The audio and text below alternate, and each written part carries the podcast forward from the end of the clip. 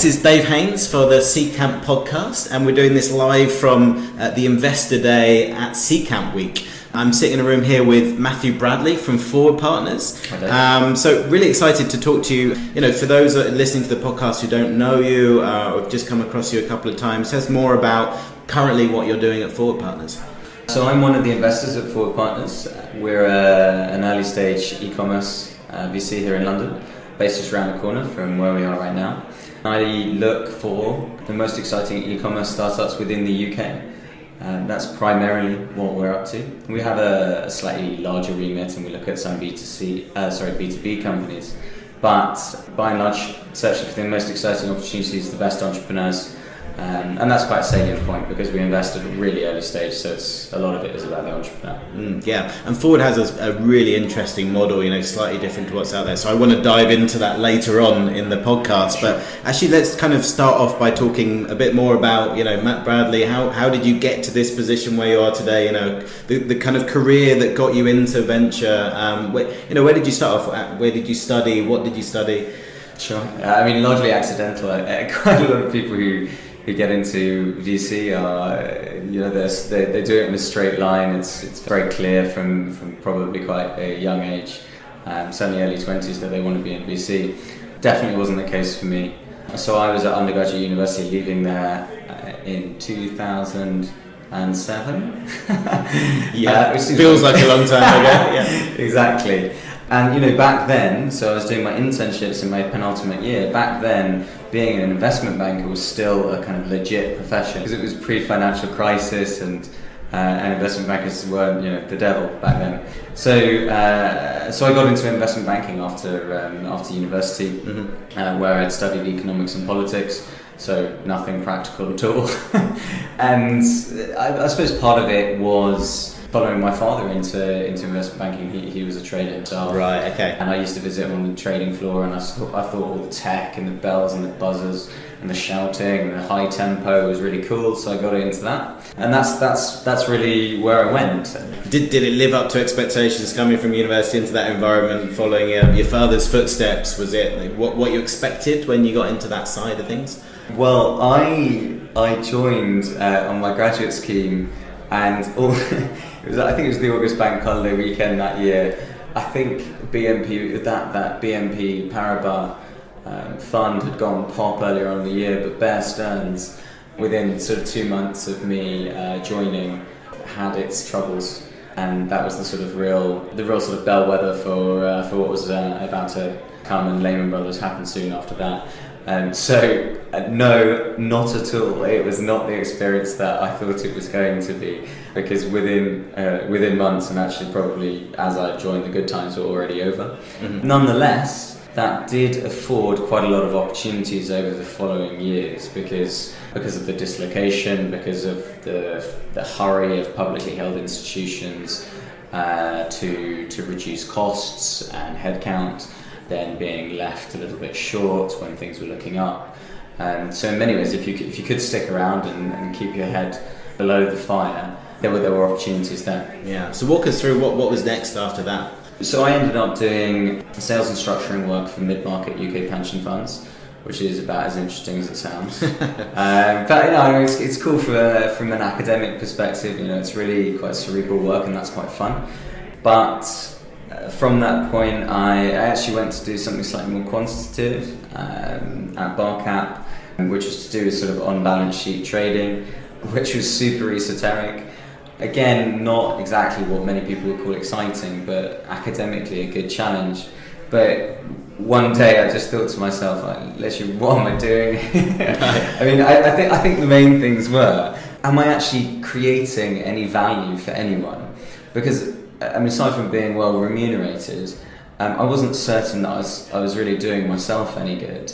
And I wasn't really sure that I was doing any clients of the bank any good, nor was I sure that I was doing the bank any good because I was right. helping them to like squeeze the last bit of uh, juice out of their balance sheets, which yeah. actually is not necessarily a great thing. Right. So, so I had that epiphany, and I thought, you know what, I need to, I need to change what's going on here. so, what was it? Was just a sudden realization? Was it, you know, I need to take a break for a month and reevaluate everything, or was it just a slow realization that this wasn't for you and you wanted to go elsewhere?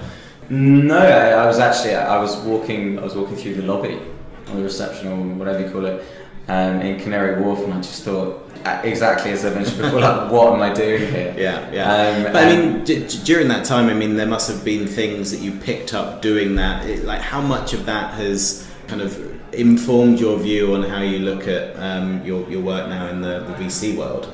So what did you take out of it? Certainly. So, I mean, aside from from financial skills, which uh, which fortunately you, you develop in, in the areas which I was in, relatively advanced financial skills, but also a relatively um, good understanding of risk um, is incredibly important. And that is something which, which works in, in, in all areas of, of finances. I mean, I still work in finance now.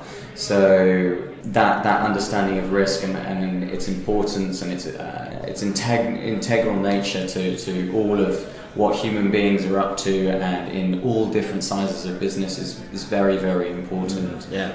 But I, th- I think it's interesting. I mean, one, one observation, having come more from an operational side of things than a, a finance side of things, is that if you look here in Europe, you know, a lot of the people in venture, that's that's a traditional route into it. You know, doing uh, doing stuff in finance. Whereas if you look over to the US, obviously you have that. Then you also have kind of you know other people have been on the operational side. Mm. Do you think do you think there's does that kind of mean that Europe versus US VCs they they see and they perceive risk differently? Well, so the common perception is obviously that European VCs are, are more risk averse Mm-hmm. um, than US VCs. But I think perhaps that's that's got a lot to do with how, how developed the venture scene is just in general. I mean, Yeah. uh, it's older over there. There's there's far more money, and there are far more developed ecosystems. Um, so potentially we might well be less risk averse, but it's it's a sort of uh, a function of like the constructivist nature of where we are more than more than anything else. Yeah. Yeah, got it. Cool. So, so you had this epiphany. You, you, you had this epiphany. You needed to do something else. What was your What was your next step after that? Uh, yeah, so you, you mentioned earlier, did I take a break? Absolutely not. Straight in. Like, I needed, I needed to do something straight away. So straight away, I, I thought, what's the best way for me to just just pivot, basically. So I decided I would go to business school, saved up a bit of money, and so I took my G, GMAT almost straight away. Probably quite ill advised, quite a stressful experience preparing Right, for that yeah. super quickly. And so I got my GMAT score, uh, redid my CV super quickly, and uh, and actually I, I was quite cheeky. I just sent my CV and my GMAT score around to the best business schools in Europe Mhm. and said, "Hey, look, this is me. Can I uh, can I come this this intake?" And that was in two months' time. Right. Okay. Uh, most of them, quite wisely, probably uh, said, "Absolutely not. You can you can apply like everybody else." Yeah. Fortunately, a few of them came back and said yes. And so I ended up uh, living in Milan and going to SDA Bocconi for a year, and then carrying on to do the concentrations. Um, and inevitably, I did my concentrations of fairly nerdy finance stuff Mhm. over in uh, Duke in North Carolina. Right. Yeah. Great. Excellent. And then so, um, but you've uh, what? Take me through what's that because you were saying that you've you also kind of got hands on and started your own business. What was there? Was there something in between, or did you go Yeah. straight into that? So, uh, well, a couple of things really. One of them was, well, I got involved as an investor and an operator to a certain extent Mhm. with an airport security business, uh, just because I went to a science fair in Amsterdam Mhm. and came across these two Russian scientists and uh, and invested what was soon becoming my very very small pot of remaining cash Yeah. um, in them. And then I also started up uh, an eyewear company using uh, some of the skills hub in the Venice region because Luxottica is based there and there are loads and loads of sort of long tail of producers out there Right. who who have large large capacity to Right. to fill more Yeah. orders. So what what was this eyewear business? What what did it do? So it's called Vema Industries, and the sort of unique uh, thing about it was uh, unique and, and particularly unscalable thing about it was that I, I produced some eyewear with clear perspex and put some brick dust. Uh, the really bright red brick dust from, from Venice itself inside it, so it had a really nice mottled, mottled effect. But I also did some, some more standard designs with more standard colours and, and nice acetates as well, which which was great. And you know, from a venture side, like the economics of eyewear are unbelievably good. Um, the cost of production of your of your standard um, Luxottica eyewear uh, like a Ray-Ban, for example, probably about, about five euros, and you're paying 120 pounds. Mm-hmm. Um, so if you can if you can crack it, it's a great business to be in. Yeah, yeah. But you're not you're not in the business uh, still. So what were the learnings? What what went wrong? What would you do differently? Sure, sure. So no, I did not crack it. As you noticed, I think where it really fell over was I just could not, for the life of me, get a decent supply chain running. And so what ended up happening is I, ended up fulfilling um, a couple hundred orders and getting very very frustrated uh, and and I think potentially it was just a cultural difference between between me and the people that I had uh, I'd mandated or um, gone around to to do the production. I had driven around the Venice region for maybe about sort of two weeks visiting uh, and just quite literally just, just stopping off on the side of roads to these right. various different factories, yeah. Um, which was great fun. And but in, in hindsight, perhaps that's not the best way of doing it. But it's very difficult to penetrate what is an incredibly sort of not exactly small time, but the, the sort of the agents of production that I was using were not really professional businesses. But the problem is approaching the professional producers. Um, I needed to go in with huge orders, and I didn't want to put that amount mm. of capital into inventory at that early stage. Mm. So, so uh, I mean, I, should, I probably, in hindsight, just should have done more work up front to get someone who's really bought into my vision, who was going to make good on their production promises. Yeah. Cool, interesting. So, so it, it didn't work out, but that led you into your next move, which was where you're at now, Forward Partners. So, how did you go from uh, being an eyewear company in Italy to being back in London and, and joining the, the Forward crew? Sure. So, well, actually, in between there, the um, the airport security company that I'm invested in I, had been doing quite a lot of work with them to get them ready for what is a sort of equivalent of a Series A. Yeah. And a private equity company, a triumvirate of KLM, Schiphol Airport, and Rabobank invested in them. Um, which was great. Those are those are the exact partners that you want for that kind of business. Mm-hmm. mm-hmm. Um, and also, the investment also came along with testing time in Schiphol's lab, um, which is almost every single bit as um, right uh, as useful as the investment itself. But so when we raised that money, they wanted to get their own person in to run it. So they hired uh, their mate from, from who has a Harvard MBA and you know, had some time in his hands uh, in to run it. So I thought, okay, cool, my work here is done. I should probably get a job. I seem to be better at investing in things. I do like small businesses though. Uh, what should I do? And then I decided to go into venture capital. okay.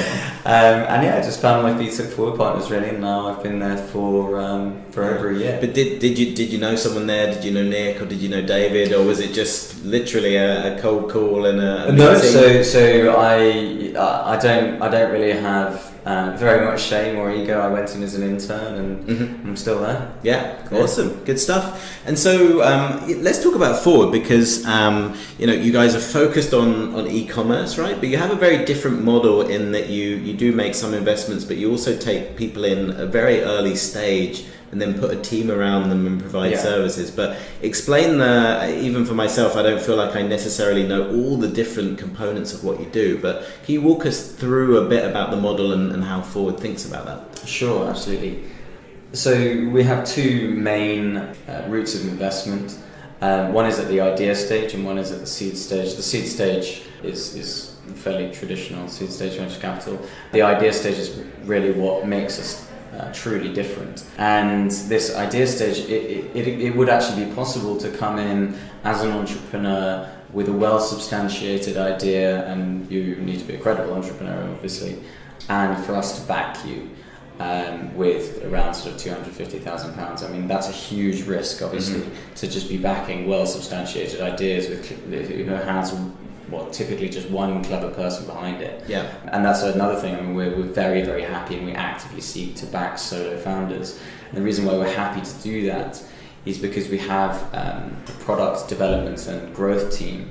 Uh, so, a head of product, um, some full stack devs, front ends, uh, digital marketer, graphic designers, um, head of product, I think I mentioned that, a recruiter and uh, and some ancillary services as well, like accounting yeah. and legal and coaching. Yeah. And the reason why we have all of these people um, as part of the Forward Partners team is to give these uh, highly risky early stage startups the greatest chance of success.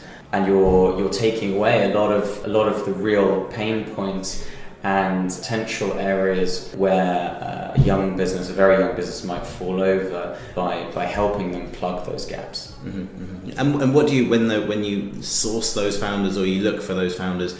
Where, where do you look and what is it that you're looking for? Sure. So, and we we think about it probably a lot like other um, other VCs do in terms of uh, having having the right product, market, and team. What that looks like at, at the earliest stage is uh, is a is a very very well thought through plan. Whether that is um, in relation to the current competitive environment, really strong use cases, and really just a, a true understanding of where this might well fit in um, now and in the future. Behind that, we need uh, a great a great founder. So, for example, one of our uh, early stage startups, Lexoo, which is um, legal services marketplaces for SME. Yep. Daniel, the founder, is a lawyer and he comes from uh, a top tier law firm. It would be, it's a great idea. Mm-hmm. They've just raised their seed round, but if someone had come in with the idea of Lexoo and was, I don't know, a graphic designer, it would be somewhat odd. Yeah, yeah. Um, so, so that's that's very important yeah, as well. Yeah, but when someone comes in as a solo founder, I mean, often early stage investors, you know, you might be looking for um, more than one founder. You know, founders often often a co-founding team of two or three people with complementary skills. Whereas you're doing it slightly differently. You're, you're getting the solo founder and adding those skills. But is there is there something that you need to do during those early stages to make sure that the team bonds, or how does the, the culture grow out of that when you're when you're kind of almost artificially putting a team together in its early stages? Well, I think the solo founder thing is, is, is one way of getting things at the very earliest stage. But also, the, there is some common thinking about people need to be able to convince other people to join their vision really early on. Yeah. Okay, cool. That no doubt that has some and quite a lot of elements of truth in it. For us, we think that a solo founder is going to be in a much much better place to find the right team members when they've gone about validating their team. Yeah. Um, and furthermore, we've just developed this framework called the Path Forward. I was going to ask you about that. So you actually put that out. I saw it. Saw it this week. You've actually released this into the public. So Yes. all the the years that Forward Partners has been doing this, you've, Yeah. you've formed some solid ideas around those stages. So let's talk through that. So um, well, first of all, t- tell people um, what, where can they find this. So uh, you can find it at thepathforward.io, Mm-hmm. um, as well as on Twitter and the blogs and LinkedIn because we're trying to fill it or fill as much of social media as we can the. Awesome. So yeah, let's let, let's walk through it. So it, it starts off at the beginning, which is validating your idea, right? Yeah, absolutely. Um, so at this at this point in time, what you're trying to prove is the need for what this well substantiated idea is. So you know that involves uh, some customer research and a sort of even more uh, in-depth understanding of those customer segments, what the market looks like, what potential buying behaviours are looking like, and in relation or um, after that, uh, you have the opportunity to build a prototype. Whether that's you know the much vaunted M- MVP or you do a little bit of dev work, doesn't matter. It just needs to be something that uh, that you can offer those first hundred thousand customers, and hopefully at that point in time you'll, you'll sort of uh, you'll do some very very quick learning about um, customers' behaviours and what you need to react to. Yeah. Um, and then the and then the right then then the, the third thing about it is that you need the you need the right skills to do it. So whether you hire someone in to, to do that alongside you, probably not at this stage because you probably want the entrepreneur to be taking the lead and managing what is what is effectively a, a very complex project themselves at this stage. Yeah, yeah. Interesting. Well, yeah, so if, if, if people are interested in, in knowing more, then definitely go and look that out. Um, I haven't looked at it at myself yet, but I'm fascinated to, to, to read through that, uh, maybe on the weekend. Sure. so, um, I mean, t- talk to us. So, you've got this kind of unique model. Um, you know, a lot of e-commerce businesses now that, that Forward is invested in. I mean, obviously, you can't have favourites, but I mean, talk us through a couple that you're excited about now that have just got out there into the, the marketplace. Okay, cool. So obviously, uh, what comes to mind, like very recently, is, is uh, Lost My Name raised a really, really great round. uh, Yeah. from Google Ventures. Yeah. Just uh, just a few weeks ago. Yeah, those guys have done now. fantastic. So they, they, they actually were on Dragon's Den and then raised in, Yes. a, in a round with, with Forward, which Exactly, is a, exactly. which is an auspicious start. Yeah, yes, exactly. Piers Linney, right Mhm, there. yeah. um, yeah. So they they've got something got a truly great product Mm-hmm. with genuine sort of emotional resonance with their customers. Yeah. and their customers are both parents and the gift buyers. Yeah. and of course the children themselves, and the children love it, and they're learning how to spell at the same time, whilst being sort of stimulated by um, new visions and new environments and. Uh, and lots of good stuff like that. Yeah, and I think uh, the, the interesting thing for, for me about Lost My Name is it's you know when you know when you're talking about venture and you're kind of you know reading about startups, people think of these really deep deep technical problems. You know, it's artificial intelligence or you know like robotics and automation. But actually, the, the premise of Lost My Name is, is very simple. It's a, it's a book. It's a physical book, but it's being it's being custom uh, printed. So in a way that the product itself is you know something that you might see traditional, but this is kind of forwards model, isn't it? It's kind of you know looking at these products and rethinking how you sell them, and you know as soon as you have the you know the channel that is the internet to go and find customers and market them, it's suddenly a game changer. But how, how do you how do you look at that? Sure. Um, although, although in fairness, Lost My Name is is incredibly complex. It has this nice sort of very approachable exterior, and Mhm. obviously the physical manifestation of Lost My Name is is a beautiful children's book. Yeah, But it, let's not forget that Lost My Name is, is a full stack publisher. exactly. Um, they use software in places which traditional publishers cannot because it would Yeah. be too much of a disruption to their own business model. yeah, And furthermore, the way in which they uh, create unique stories and scenarios based off the child's name Mhm. um, is, is very, very complex. And they have thousands of unique stories out there for, for different children with different names and even the same name spelt a different way. So Yeah. um, from that from that online portal, it gets very, very complicated from there. Mm. And so they are excellent at the operations part as well as uh, Yeah. as well as the uh, the product vision. Yeah, yeah, exactly. Yeah, I mean, and full disclosure, my wife actually works for Lost My Name, so I'm. Didn't I'm, know that. I am biased because I, I do love the product and really excited. They have, they have a, uh, some new products coming up, which That's I'm very excited about as well. But um, but so this this full stack approach to e-commerce, uh, are there some other companies in the portfolio that are, are good exemplars of that? Sure. Well, David, it sounds as though you're leading me to talk about Spoke. I might be. I might be. so let's talk about Spoke. Yeah, absolutely. So um, Spoke is, uh, for the listeners, one of Seedcamp's, um, and after C Camp, uh, it came to us as well. So Ben Farren is a great, great founder, and he's got uh, a full stack approach to creating men's clothes. And again, the key here really is is what is given to the customer is a beautiful, well-crafted product. And in Spoke's case, those are um, really high quality, well designed chinos and now shirts as well, in a range of different sizes, which helps to, well, either you look at a sort of positive and negative affirmation kind of way. Um, a lot of people have, have struggles finding things that fit, or on the other hand, you're looking at people who just really value fit. Um, and they're not always the same kind of people, but Spoke provides a huge amount of, of value and, and, and great touch points with the customer.